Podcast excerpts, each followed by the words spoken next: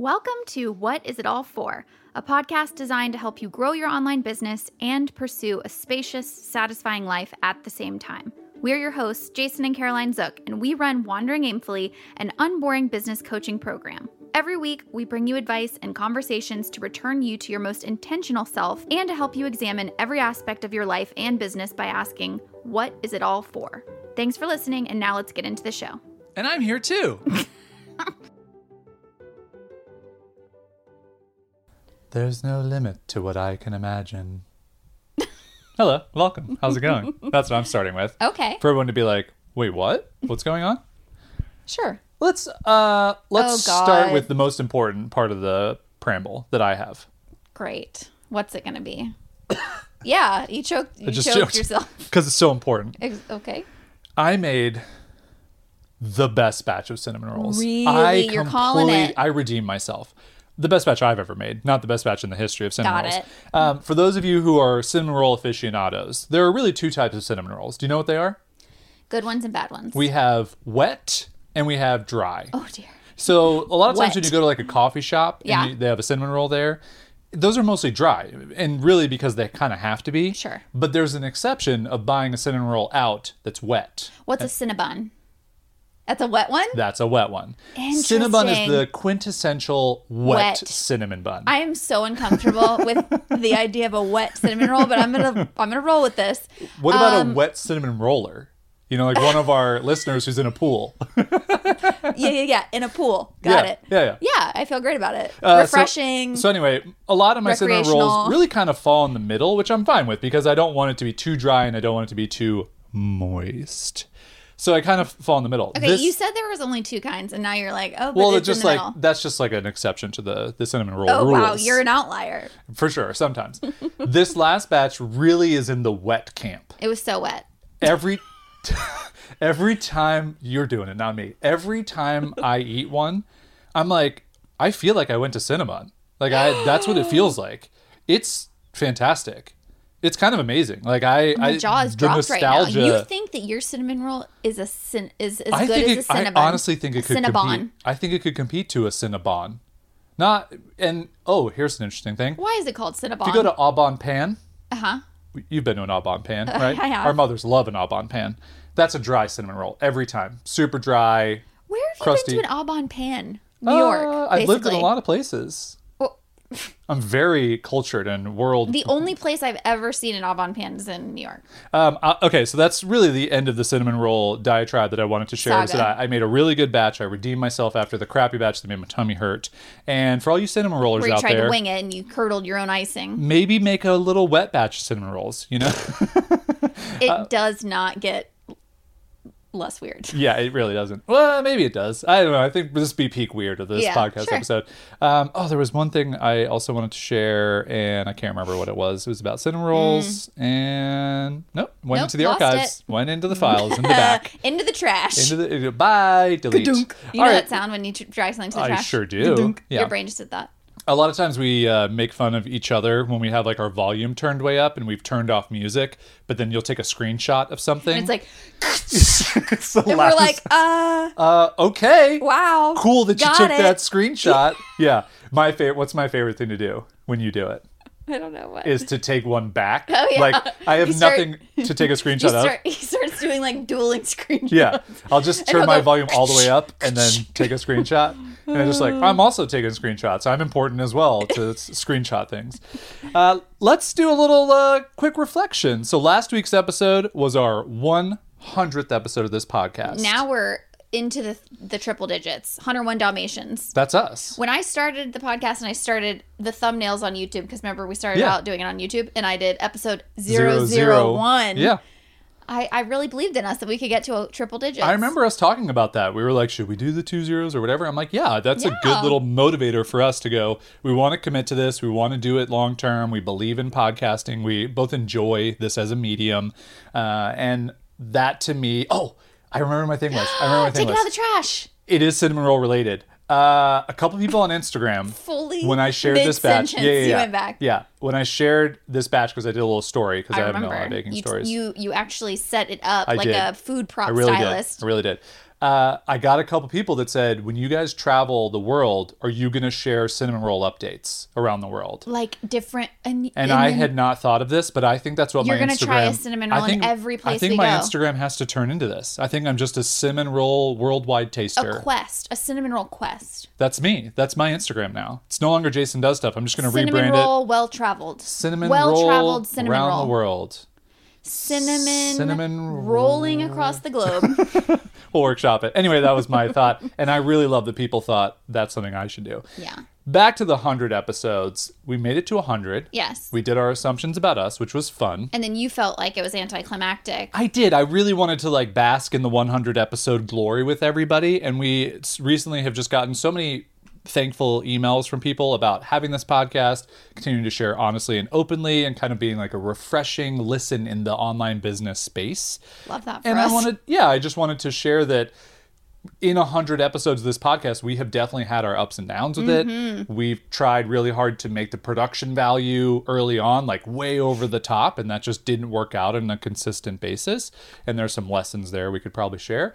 And I feel like we've really gotten to a good place now with the hundred episode mark, and I would even say for the past thirty episodes, we've been in a really good spot. And I just wanted to kind of share a thank you for coming along with us on this journey thankful for all of you who listen. two because i'm going a two and then c Of course. uh you, you- sometimes you just got to keep doing something you got to keep doing something until you find out like how it's going to really resonate with you as the creator but then also your audience and what they like uh, so that's part 2 Mm-hmm. and then part c do you have any things you would like to say because i've been talking a lot No, I just am so I, I've really come to enjoy podcasting. And I think think it's just because i'm here absolutely. right okay i just I love you so much. that's uh, yeah. But I remember when it, early on when we tried to do the three camera setup and whatever, I just remember telling you you know, there were things about it I liked, but the barrier was so high to get started and I always felt like I was under a microscope because the cameras were on three, as three well. microscopes yeah. technically yeah And so eh, I think it took away a little bit of my comfort level in just being able to share my thoughts. And this version where we just sit on the couch in You- the you also studio, you also had to get dolled up right? I so, was like, camera ready, yeah you didn't ever want to just like like you are now you're just in comfies schleppy. Could you move the headband back one inch? I'd like to see a little bit more forehead. I like it. I like to position it between my skin and my hairline so Evenly? that it's like it's like Crossing a bridge. yeah. You're closing a chasm. well, I also wear it when I work out so that it because that's where Yeah. I sweat and so it like kind could of I absorbs. could I just have like a little bit more forehead? Just a little bit. That's too much. I didn't need hair. now I didn't want hair. Now it starts slipping back. what a weird. what a weird thing so to weird. comment on. Anyway, I just wanted to say that I am glad that we just kept at it and kept trying different iterations Mm-hmm. because now this version of the setup completely changes my experience of recording the podcast. I enjoy it so much. I don't find it that as draining as I used to. I, I don't find it as um in fact I, I sometimes I find it energy giving instead of energy energy draining, which is fun Yeah. And it's just a fun chance for us to chat and and also i have loved the more personality we have poured into it the more we have shown our weird side and the weird things that we find funny Yeah. and the more you all have written to us and said that it makes you giggle and makes you Yeah. laugh that's my favorite part Yeah. when you send us dms about the weird side stories that we talk about or how things hit you or that oh me too i that happens to me too Yeah. That is what really fills up my cup so All nine of you, we've heard from you recently. the nine of you we're so just, grateful y- You, know, the Jens, the Katies, the Kims, like just the Rachels. All, all I think there's five people left. Uh, Becky, Sarah, uh, John. Uh, I think there was one Trent. There was that was in there, and then probably uh, what do you got? Uh, Caroline, you. You're one of our nine listeners. So I think that wraps it up. So I just wanted to say thank you to individually all of our nine listeners. Uh, but no, seriously, it, it really does mean a lot. I'm not pandering for you to send us any messages, but the ones that we do get, the thoughtful notes in email or on Instagram, those are the two places. Uh, it just it goes a long way because it, it helps us just know that what we're doing here sitting on a couch in your fart studio, literally talking to each other, but two people out on into the ether matters. And Yeah. and it's our little space that we get to do exactly how we want. We're not trying to grow for growth's sake. We're not trying to get to some ridiculous number of podcast downloads. We don't care about that at all. Where we're at right now, we just feel really good about. Yeah, and I just want to continue to make the show that we would want to listen to. I've joked about it before, but every time I go to, I want a business podcast that motivates me, that that teaches me something new, that gives me something t- for my brain to chew on. Yeah. But that also isn't making me feel like I'm behind all the time. Isn't Yeah. making me feel like I'm not doing enough. I want some, a podcast that makes me laugh. I want one that makes me feel relatable. And every time I go looking for that, I realize I'm looking for our show. Yeah, and I've I've been telling you about a couple business podcasts that I've stumbled across recently, and like it can just be so hard to get into them because you don't resonate with the personalities of the people who are doing it. Like I'm, but I'm interested in what you're doing, but you're really boring. Like just like amp it up a little, you know. Like I understand that you're trying to be comfortable, but just bring some energy to it. That's what I'm looking for. You You're know? looking for energy. yeah, pump it up. Pull the headband back one inch. Pump, pump. You know what I mean? yeah, pull that headband back. Make a wet cinnamon roll. You got this. All right. Yeah, you wet cinnamon roll. Are you listening? I need you to stop. Okay, I'm all not comfortable with it. I've decided. Let's get into the topic of this episode because we have hit our maximum amount of preamble time, which Yes. is 10 minutes. the preambles. And we are ready to share some lessons learned from launching because selfishly and shamelessly, we are about to launch. so it's on. It's top of mind, and Yeah. we were talking about this the other day, and we thought, gosh, we've done this so many times now. What are some things we've learned? And I was going to ask you, how many launches do you think we've done in total? Across separately or together? together across all our businesses for the past 10 years. No, I'm saying, does it counting my own that I've done separately? yes, Okay, all of them. every time. Every single launch we've ever done. What's Mm. the number? Thirty. Yeah, I think it's probably closer to 50 or 60. Sixty? Yeah. I don't think so. Okay. 50? Would you take 50? That would have to be like we've. That would have to be like five or six a year for ten years. Yeah, that feels right. That's not right. it feels right. I'll give you 40. 43? 38. 42. I will not give you 40. 41. I will give you 38. This is a bizarre thing we're doing. This is what it's like to be in our household yeah, yeah. all the Yeah. time, negotiating over estimations that neither of us can corroborate with data. Nor matter whatsoever in the grand scheme of life. But it's just an opportunity to really butt heads if we yeah. can. You like to. Just who wants you know? to hold the line more? Why would you cuddle when you could fight over guesstimations? Also, throwback to when our episode about how we fight, we accidentally said that we fought like 4,000 4,000 times. times. We did the math wrong. That would be fighting like every day. thank you. Thank you, Maria. Uh, Maria was the one who pointed that out to us. But also the rest of you who just let us go on like that. off Come it. on. Yeah, you're too busy parenting that child or walking your dog. You need to pay better attention when we're throwing out skills. numbers. Come Double on. check us. Come on. Please. Fact check. All right, so we've got uh, 10 things uh, to share here from our launch experience of 41 launches over the past 10 years combined. 38.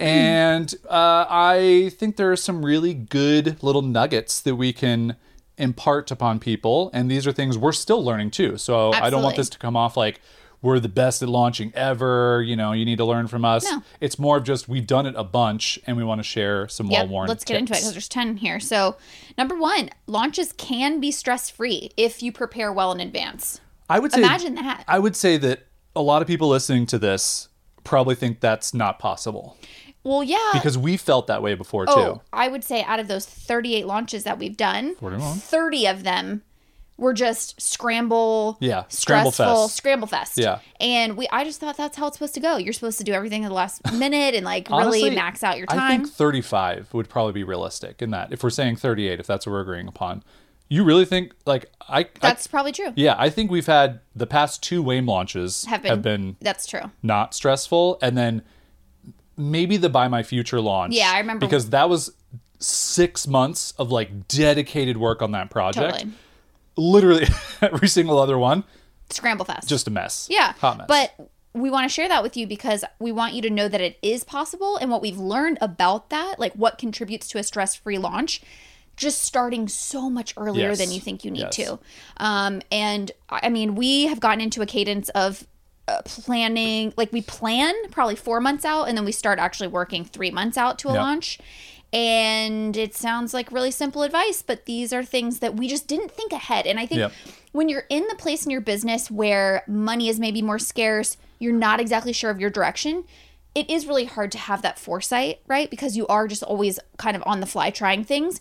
But if we could impart any you know, wisdom to you, it would be take time out of your business to do those three month, six month, nine month planning sessions to give yourself a chance to actually breathe and and plan out these things not just a month in advance. I have a little metaphor to share. Great, can't wait. So imagine your business, your online business. Let's say you have a online course, and you're going to launch your online course, and maybe you're starting with like little to no audience, little to no content, and you're just saying like, I know I want to launch my business, right?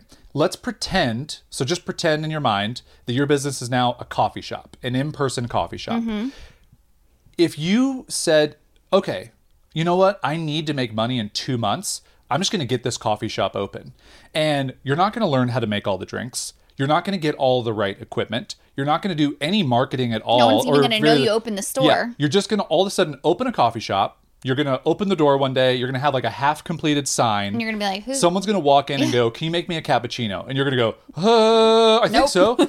and it's going to be so frantic and it's a, such an awful experience. No one would do that. Right. What you would do is you would learn, okay, I need to get my barista all set up with all the right equipment. Got to learn all the drinks, tesla drinks for like months on end. I got to get all my signage, all my branding set up. I got to have my online presence ready. Need a website at least so people know where this is, get the hours, get a little Instagram content going. Here's some beautiful coffee porn via Instagram, uh, you know, shots and stories. And you would do that, and, and it would take you six months to a year. But what happens in the online space is we do the two month strategy, and you wonder why when people come to your launch or don't come at all, it doesn't work. Yeah. And it's because you've tried to cram everything into such a short period of time, and it's all not completed. Right. And that's not to say that you have to have everything perfect or your ducks in a row Exactly. or like don't don't, you know, shift so hard to that perfectionism zone, but I think what Jason's saying is right, which is give yourself a chance to succeed by giving yourself a little bit more space. Yeah. Also important about launching, which is just a side tip, we always forget that these launch dates and deadlines are completely arbitrary and created by us. Yes. So if you need a little bit more time, push it back. If you need it, you know, that extra breathing room in order to not be a scramble fest, then do that. Yeah. Um, so that's what we've learned. And also, I will just say, as a side note, the big game changer for us too is having a process for launching. So Yeah. Notion has been a big part of that for us. Use whatever tool or app you want to. But what we do is create a project, create all the tasks associated with a launch. You know, uh, update the sales page, test the, do a test purchase, uh, come up with an email lead up campaign, like all these different launch tasks, and then literally assign a date to each one of them and break it down over the course of those three months leading up so you know when everything is going to get accomplished. And if you're someone who's like, oh, I just wish you guys had a resource on launching that could really help me learn from your 38 launches, we do. We have a full sales launch coaching session within our Wandering Aimfully Unlimited program, which shamelessly opens next week. You already knew that because you listened to the beginning of this episode. But next week, you can get access to that if you join WAIM Unlimited. Shameless. Very shameless. I'm so sorry. It was so shameless. Okay, let's keep going. All right, tip number two. Building in public is one of the best ways to grow your audience before launch. Yes. This is our favorite tip. we love building stuff in public. I think that there is no substitute to bringing someone along in the journey, creating that connection with them, sharing the behind the scenes, the relatable moments of things not going well. And we've done this so many times over. Uh, we talked about, I just briefly talked about my Buy My Future project, which was basically the first iteration of what Wandering Aimfully was. And I did three months of writing every single week. We shared a whole bunch of branding stuff. We shared a whole bunch of positioning stuff. All the things I was doing, I wrote all these Medium posts. This was back when Medium was super hot. And it worked really well to build this mm-hmm. audience of people who didn't even know I existed, but also the small audience that I had could come along as well. because they get invested Yeah, and they see what goes into it. I think some people have the mentality the opposite, which is like, don't pull the curtain back. Don't show them like the messy, Yep. co- as Jason puts it, cords on the ground and Yeah. the whole thing going on. Only show them the perfect facade because you're afraid that that might that they might lose trust in you and not want to buy. We believe the opposite. Yep. We believe the more that someone sees the work that goes into something, the process, uh, the way your brain works as the creator, Yep. how much you care, all of these things, that actually builds trust because they don't feel like it's some you know uh, facade that they can't trust Yep. they they know what goes behind it and so you know, by our future, you did that. Then, or Buy My Future. Then, when we started Wandering Aimfully Yep. together, which started out kind of as a membership, we had this full strategy around. We ha- had an entire website. We called- still do. You can Yeah, still go to it. Yeah. Go to build.wanderingaimfully.com Yep. if you want to read all of our blog posts, see all of our YouTube videos about the process we shared week by week. The process, that, oh, a process that we thought would take five weeks and took like five, Five months. months. Yep. Uh, but that's part of it, and that was the basically the only thing we did for marketing that got us our first pre Yeah. uh, 15 customers. fif- our first 15 customers which we did pr- a pre-sale before it was even available Yep. which basically funded those five months of us trying to get it off the ground Shout out to Nikki, who was our first Very ever first. WAIM customer. That's Very right. cool. And then that it, it- that's how it all started we Yeah. built from there so if you are like i don't know how to market my thing before my launch Yep. go behind the scenes and show people that i've also this is something i've tried to do leading up to our launch now on instagram stories because um, i'm really bad at thinking of instagram stories just because it's the very last thing that i ever like think about Yeah. But I've been trying to do a better job of just going, hey, I'm already working on, like, for example, this page layout library, which is a new resource we're adding to WAIM Unlimited with this fall God, we're so shameless. so shameless. Yeah. And so I just thought to myself, oh, this is a perfect opportunity to share with people the process of building that. And that's marketing for the fall enrollment. Yeah. So just take people behind the scenes and, and build in public, as we say. Cool. So that's tip number two. Moving on to number three a failed launch does not equal a failed product. We see this all the time with our members. We have encountered this ourselves. And what ends up happening is you put all this effort leading up to launching your product, you do the launch, and you get either no sales or like very little sales, and it just completely deflates you. And you think that product was a bad idea. yeah this this thing that i was trying to build no one wants it and that's not necessarily true there are so many different caveats to why someone doesn't buy and you can't apply the one launch experience you have to the rest of your business or the rest of your idea Totally, because guess what? It could it, it could not be the idea. It could be the pricing. Yep. It could be the number of sales emails you sent. It could be there was something crazy going on in the world and people were distracted. So it Yep. could be the timing. It could be there's so many different variables. Yeah. And so I really think, you know, my advice to people is always go back to if if you do have a launch that doesn't do well, go back to the drawing board. See if you can reach out to some customers. well we have that is that a separate tip on here That's a separate tip. Okay. Oh no, you did say you can find these things out by sending a post-launch email survey. Yeah. So, that's a- the first that's- thing I would do. Yeah, a great thing to do is so you finish your launch, you've sent your launch emails for however long your launch has been. You send one more email like the day after you're done with a survey that says like, "Hey, I noticed you didn't buy. Can you let me know? Here's some questions to answer." Or if you don't want to set up a survey if that's too much effort, just literally have people reply and say why they didn't buy. And you can really learn some important things and and some of the things that we learned when we did this with Wandering Aimfully was people didn't really know what they were going to get the price when it was first positioned as a membership community, it seemed expensive. When we repositioned as a coaching program, it didn't seem expensive. It actually seemed almost inexpensive compared to a lot of other like ten thousand we were putting programs. ourselves in a product category that was making it harder on us. Yeah.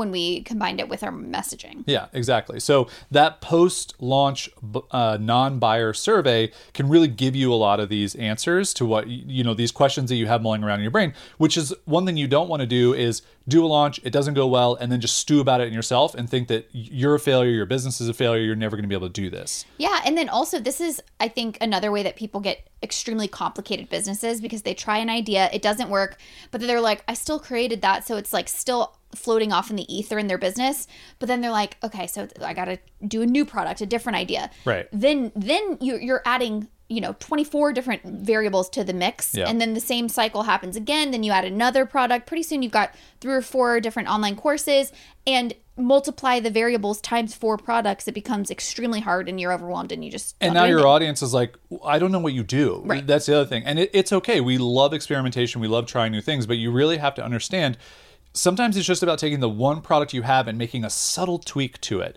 whether that's pricing, whether that's positioning, whether that's really identifying the core problem that it has, or maybe how it's delivered so that Mm-hmm. you understand or your customer understands exactly what they're going to get. Yep.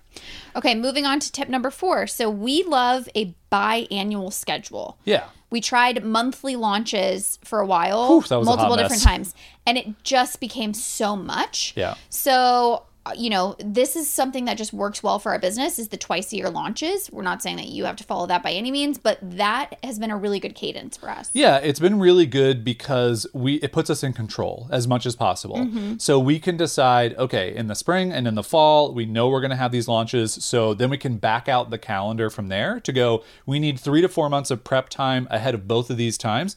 Awesome. Okay, we slot that into our schedule. All right, now everything else around there, where are we fitting in our breaks? So we want to take off in December, we want to take off a month in the summer. So we, we're really building our entire business calendar around these two launches, and that works well. And when we were doing the monthly launches, I know I left a note in here about monthly launches.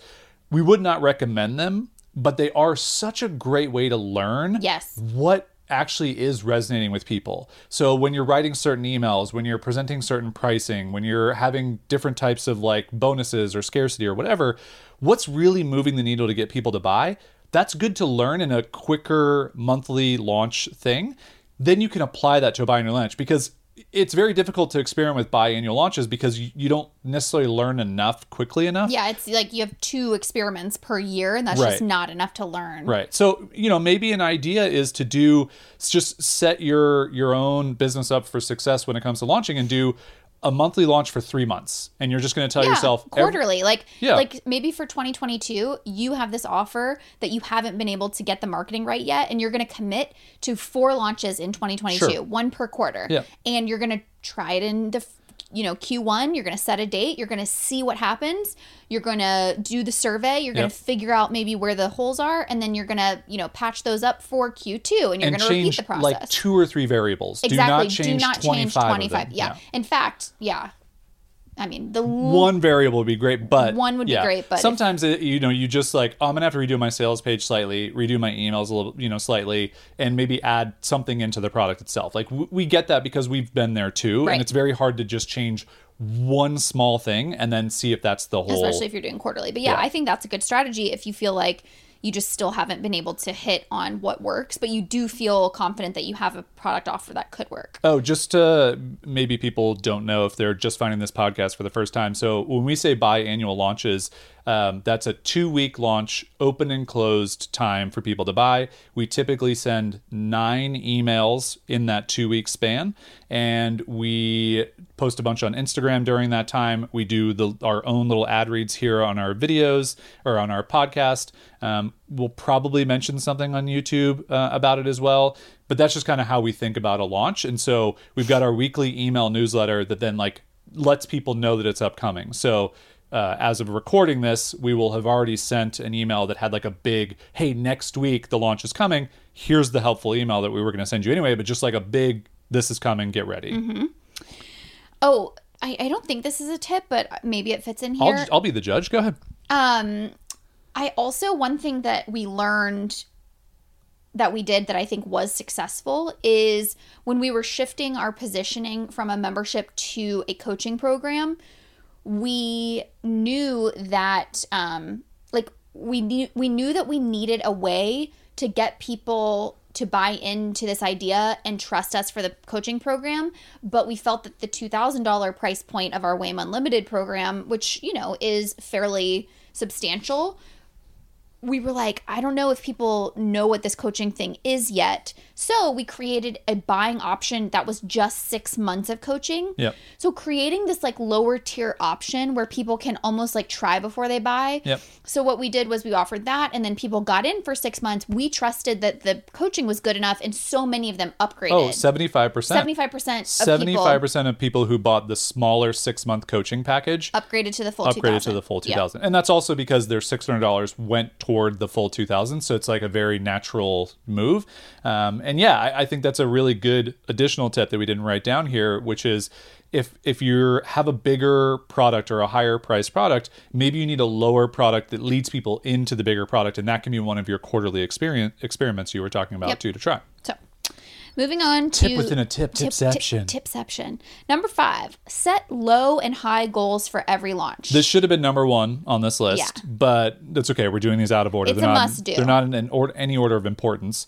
This one would be the most important thing we would say because your own mental expectations and gymnastics that your brain will do during a launch, it will drive you bonkers. Yes. And the way to calm your brain down is before a launch to say, okay, what is a very achievable that I really think based on my audience size and just like the interest I'm hearing from people on Instagram or whatever, what is a number that I think I could really hit?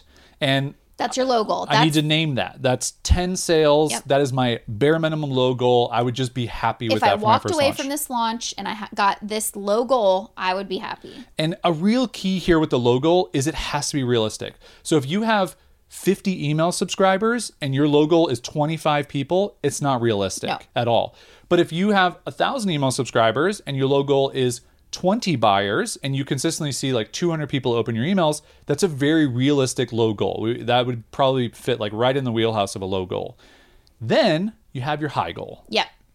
This, your high goal is like your daydream goal. The Yeah. goal where you're like, okay. But well, it's but it's Oh, it's achievable. still achievable. Yeah. It's not like yeah, it has to in order for it to be motivating, it you have to believe it's possible. Yeah. That's the key. So for us, we set a high goal where we're like this is definitely in the realm of possibility. Usually we use past launches to dictate this, right? Yeah. Like what's our most successful launch we've done in the past? So it's it's not too far off from that. Yep. But it's the goal where we go like, oh, oh what if we did that? Like, Yeah. What if it was 100 sales, you Yeah, know? yeah. And that is what kind of motivates you through the launch to keep going. So you know that if you hit the low goal, you're happy. You've defined that for yourself. But then the high goal is like kind of your what if, and it, it that Yeah. possibility keeps you motivated. We had a, a Wandering Aimfully member join us in the spring enrollment, and they were they had a course that they usually ran live once a year, and they were turning it into a more self-paced course. And so I was working with them over email and like creating this whole plan of action for them. And one of the first things I said was, okay, before we even get into like all these different things, like what are your low and high goals for the next launch of this? And like, oh, I've never done that before. I'm like, of course, no one does. And so we set those numbers and, and we went through the exercise of like, well, how many email subscribers do you have? What's the open rate? Like, let's just, how many people buy this normally live? Let's let's lower our expectations. And we went with like a very achievable i'll just throw ballpark numbers. I think it was like 15 people was the low goal and 30 people was the high goal. And and they were just like i would be stoked if i got to 30 that would be amazing they ended up with 54 people and they were over the moon. Because so they excited. had set those bars for yeah themselves. and they had also realized that that first number that low number that was a that was like an enough number for them. That would be plenty of money for a launch. They would do another launch later in the year. It would hopefully do the same amount. And hitting that high number it brought so much joy and it also just set the expectation so that you don't go well i've got an email list of 5000 people and a social following of 2000 people. Maybe i'll get 200 people to buy. It's like that's not a realistic number unless your product is a very low price product, which is fine. You can do a launch for a low price price product, but we're talking specifically about our experience with a higher price product. Totally. And then the last thing I want to say about goals is also setting a couple of non-monetary goals. Yes. So so writing down three things that you want to walk away from this launch, those would be considered wins, right? Yes. Like I will have my online course finally created. So I have an asset that I can sell in the future. Um, I have gotten one more launch under my belt, so I feel less trepidatious about doing it in the future. Um, I finally got those sales emails written, and now I just have to tweak them for the future. Like I actually sent my email list multiple sales emails. Yeah, I didn't do the one at the beginning and one at the end and then like hide in a corner for the rest of the time. That's right. I sent like nine of them and I was really proud of those sales emails. And we'll talk more about sales emails in a minute. Yep. So that's tip number five. Tip number six. Speaking of sales emails, This is led right in? yes. Wow. People don't hate getting sales emails during a launch. They hate getting sleazy, spammy, gross sales emails. So if yours don't fit in that category, don't feel self conscious about sending sales emails. Yeah, and one thing that we have seen over the years that is just like one of the things that make us the happiest ever is people thanking us for our sales emails. They, re- they reply and they're like, "Thank you so much. This is so good." And- or they say like, "Thanks for reminding me. I almost forgot." and the reason why we think we get these thank yous, because we don't typically follow and be like, hey, why did you thank us for this? Because that'd be weird, is the honesty and transparency that we use in sales emails. So we don't ever try and do guilt copywriting. We don't ever try, you know, you're going to wish you'd gotten this. you are letting yourself down if you don't invest. You're going to be sorry a year from now if you didn't take advantage of this offer. Open another credit card and Do you want to be a dry cinnamon roll right now? No, you don't. You want to be wet. wet. nice. Uh, but it really is a, a great place to be when you can send sales emails and you can feel like, oh, when people receive these emails, all they have to do is make a decision on whether or not it's right for them to buy this product. They don't have to judge, criticize, or anything else about the content that I'm sending them. They can just go, oh, this isn't right for me, but you know, I got this email and it was helpful for me to learn about this product and how it might solve my problem, but I'm not interested in buying right now. And so I think the big point when it comes to sales emails is in the beginning, when you're first writing them, it will be very difficult. But what we would say is lean on honesty, transparency, and writing a sales email you would want to receive. Don't use the gross tactics that people tell you will 10x your sales because it's you're playing on a bunch of fears and guilt. Don't use those. Use tactics that you want to use and you'll your audience will appreciate those emails that you're sending them.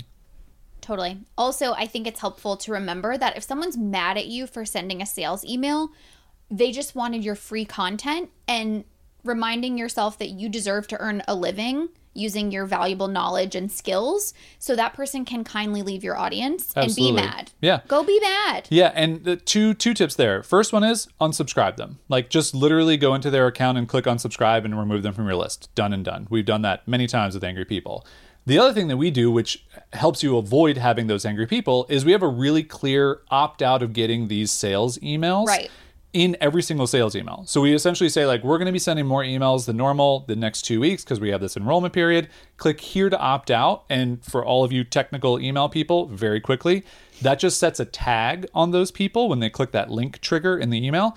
Then when you send, you're sending the emails, you have that tag as a people subscribers do not have that tag. Right. So that's how you can ongoing let people click that link and it will just opt them out of the series as it goes. Absolutely. For those of you who don't Technical Ted. those of you who don't have uh, the technical skills, you probably just said what? What? What? And then we move on. yeah. Number tip number seven.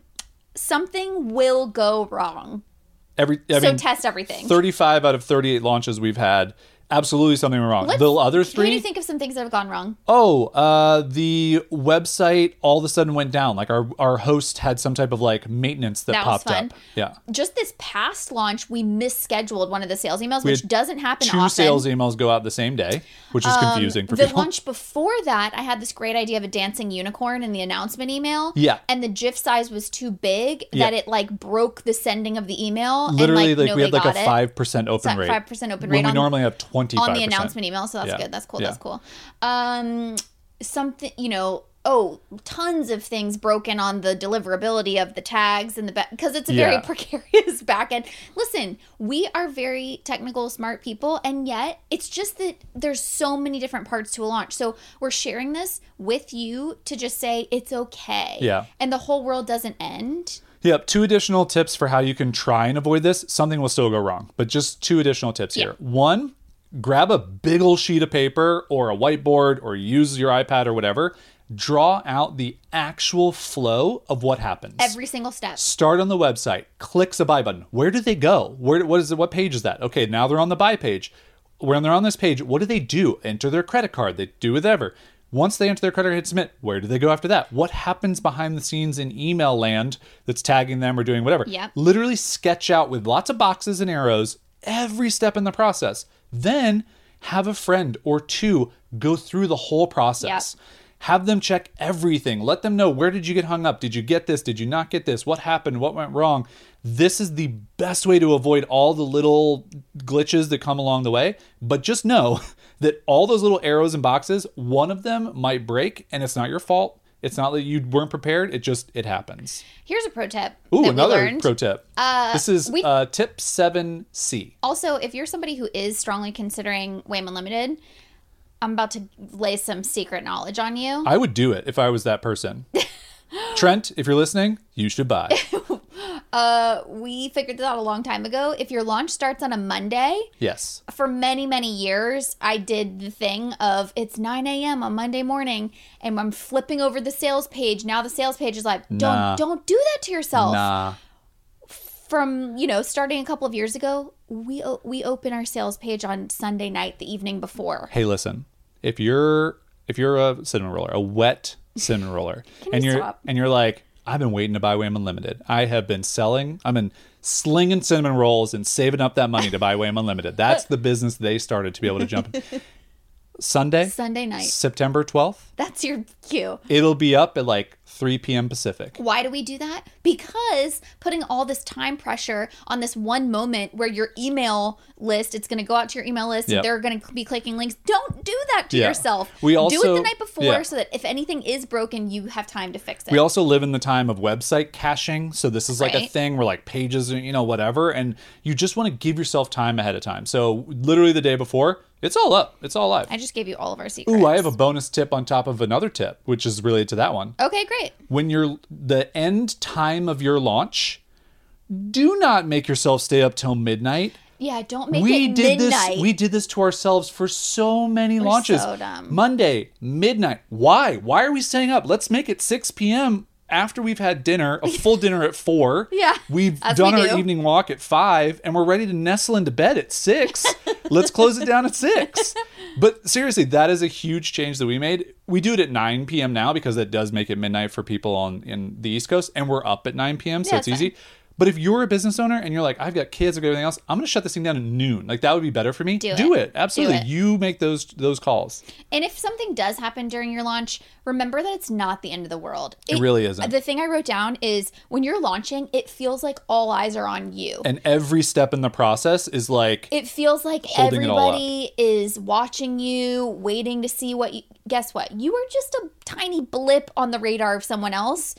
Do not freak out. If you send an email and it has broken links or like it's fine. It's fine. Just move on. You're gonna be It's okay. fine. Send an email, say sorry. You'll be fine. it's fine. Okay, moving on. Two more, three more tips.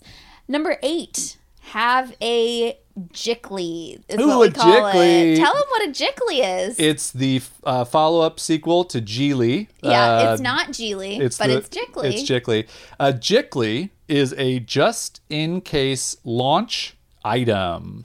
So this is what? Launch idea, but launch idea the same thing. Yeah item idea. You interchange them. You're ben affleck. You do what you want. And this is something that you have planned in your launch that you don't have to do but if maybe sales aren't meeting those low goal expectations again i said low goal expectations Mm-hmm.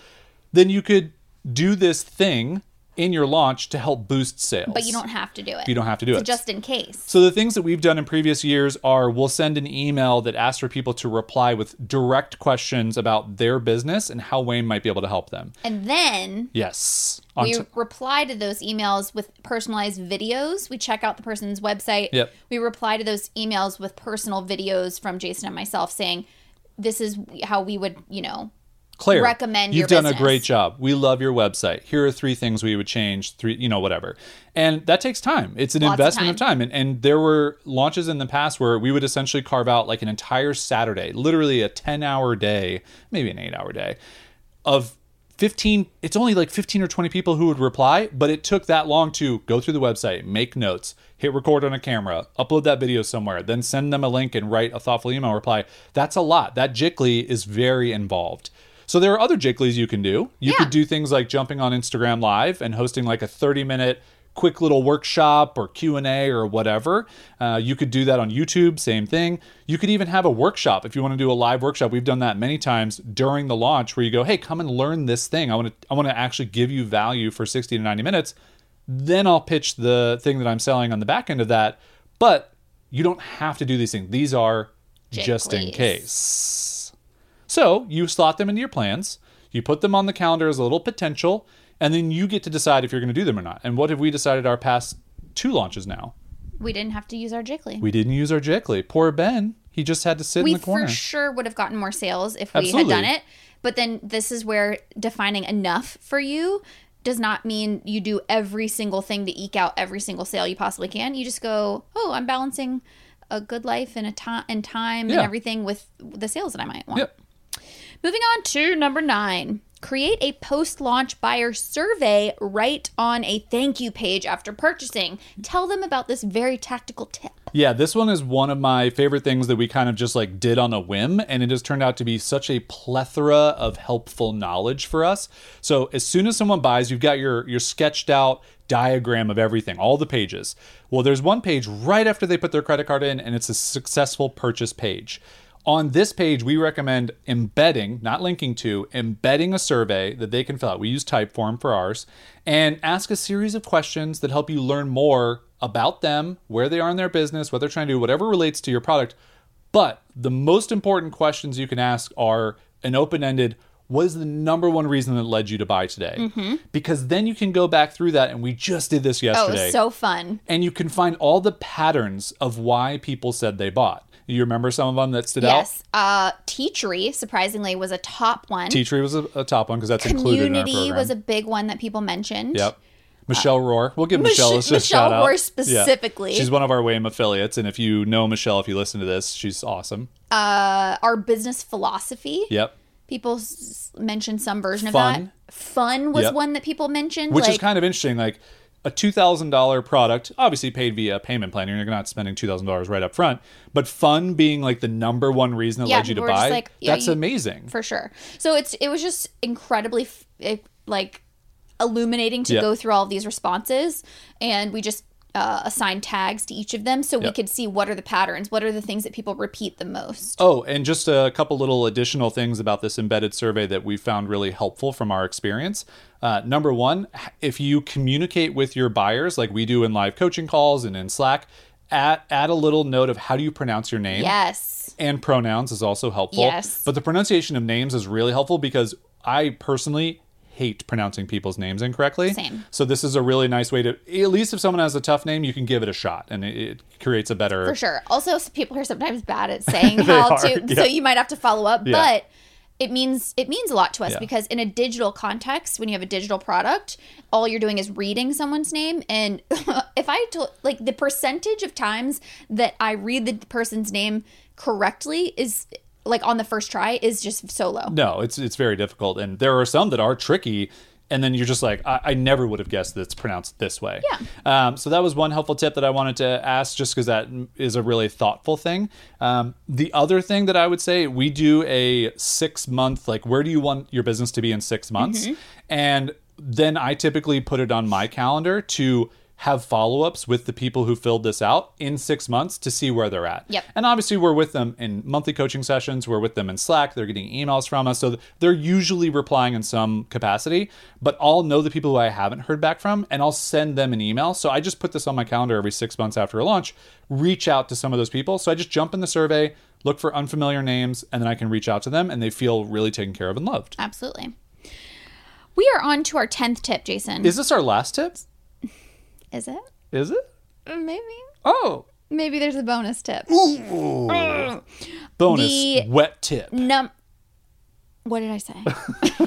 Stop You said make those cinnamon rolls extra Wet. wet. Wet with, a, with an remember- H. do you remember, W H E T. Uh, wet burrito at some restaurant that we used to go to. Yeah. You could get a burrito, but they could make it wet. Yeah. That was like the grossest thing I could ever imagine.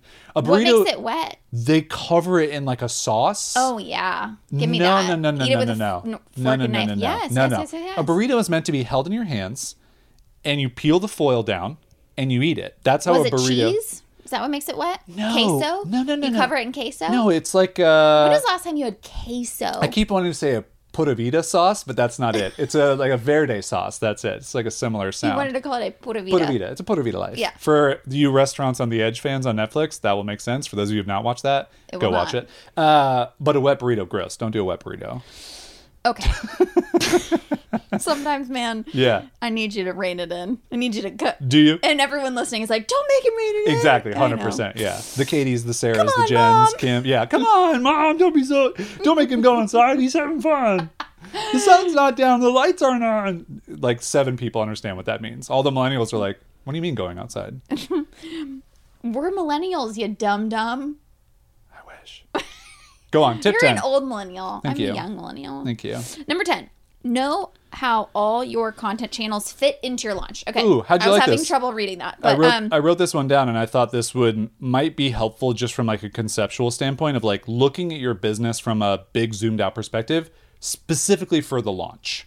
Yes, for sure. So we just actually did this post on Instagram recently about auditing your content channels, but as Jason mentioned, knowing what each one like is doing for your launch specifically. So for us, email is the main channel and that's what makes the sales happen. So Yes. that's where people are clicking through to the sales page and actually buying.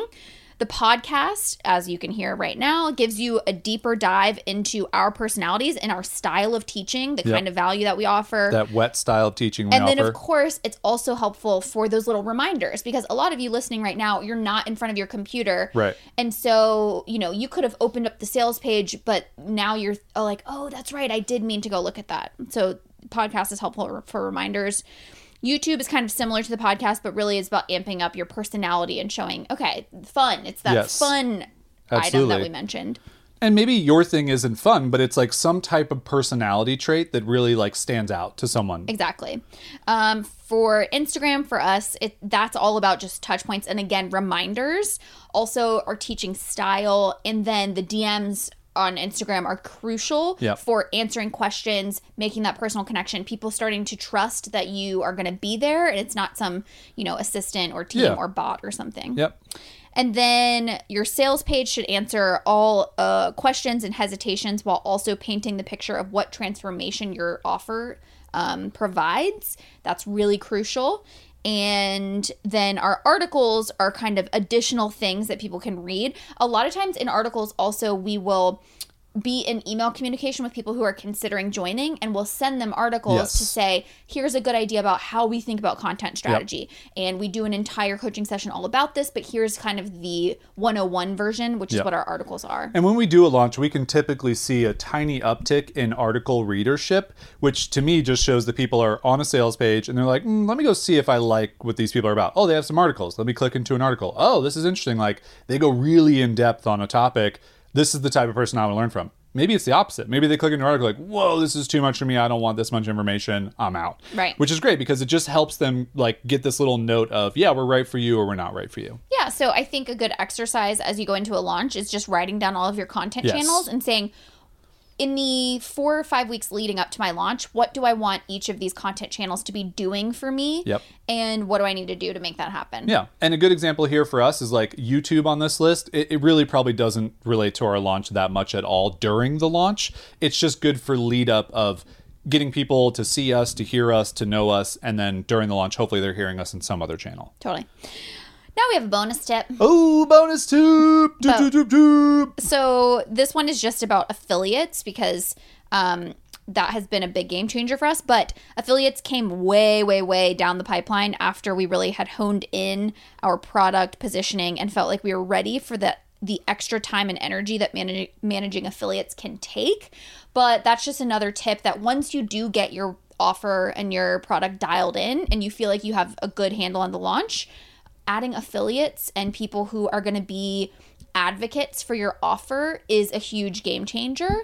And it's just doing it in a way that feels really authentic. So, Yeah, and I, I, the thing I wanted to say about affiliates too, we've only done them now for two launches, Mm-hmm. and the percentage of sales that have come from affiliates has really surprised us. And now it's, about wild. fifty to sixty percent of our new members come from affiliates, Right. Which we would actually prefer, which might sound counterintuitive because we're paying the affiliates to bring people in, but it's less work that we feel like we have to do, and we feel like those people that come from affiliates are better suited because they trust those people. They're coming into our fold. It's not just someone kind of like random who found us on Instagram, which is fine. And we love those people. We love you.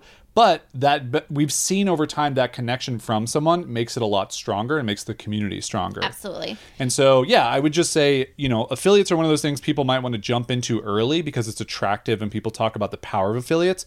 But if your product is not really honed in and you don't really have everything locked in, that's why we waited almost three full years of Wandering Aimfully's existence to then add Yeah. affiliates. Affiliates are not going to fix a marketing system that's broken, but they will amplify something that is working that much more. Yeah.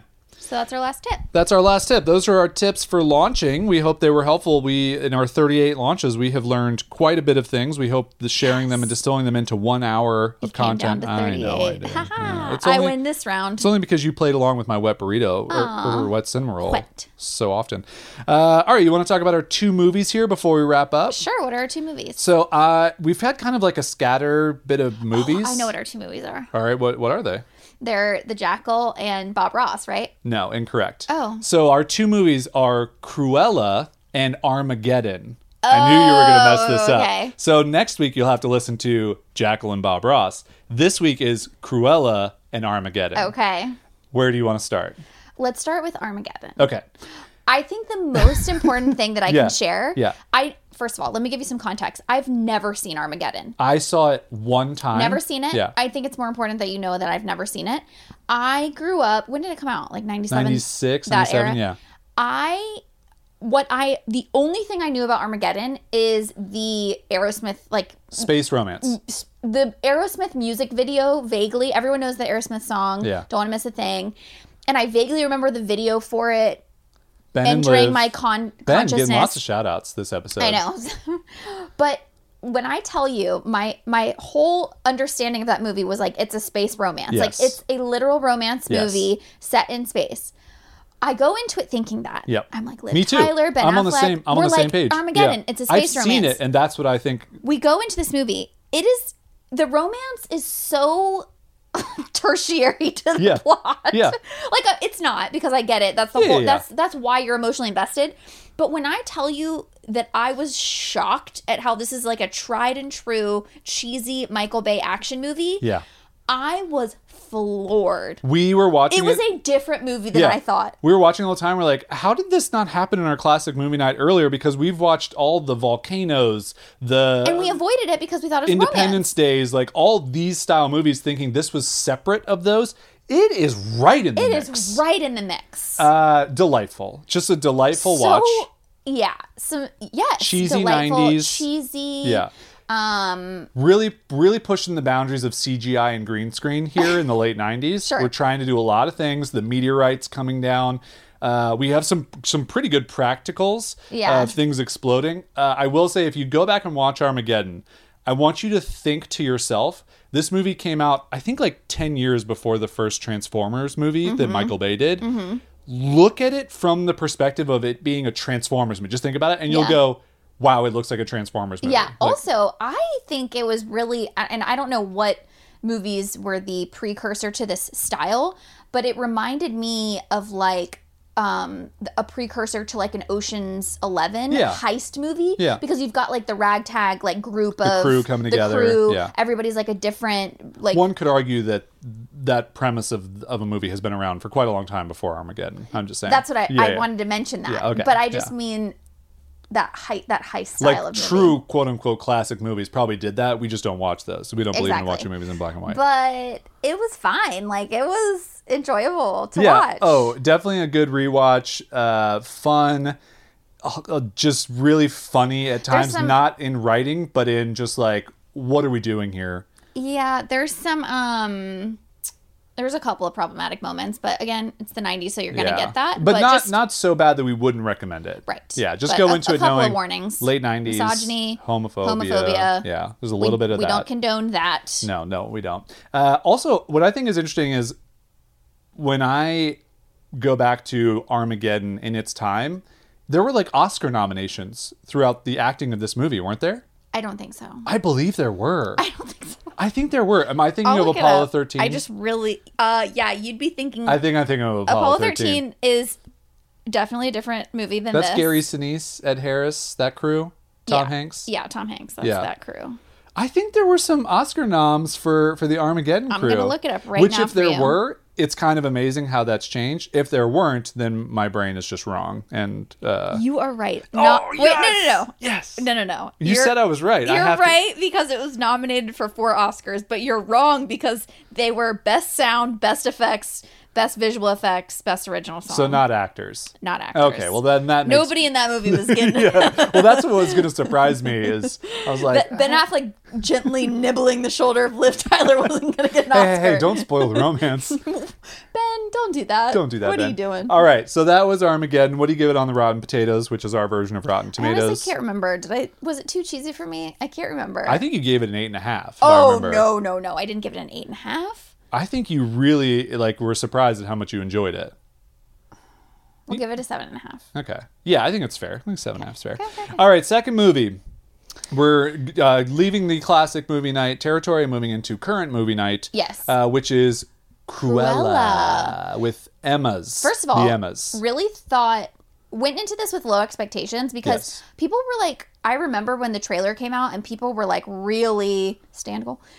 People were really up like excited about this and were Yeah. like, it looks so cool and it looks so great. And I was like, I don't know, it feels really out there to me and like Emma Stone with the accent and I'm just I really am always very skeptical of people with accents um, who who I whose voices I can clearly Right. recognize.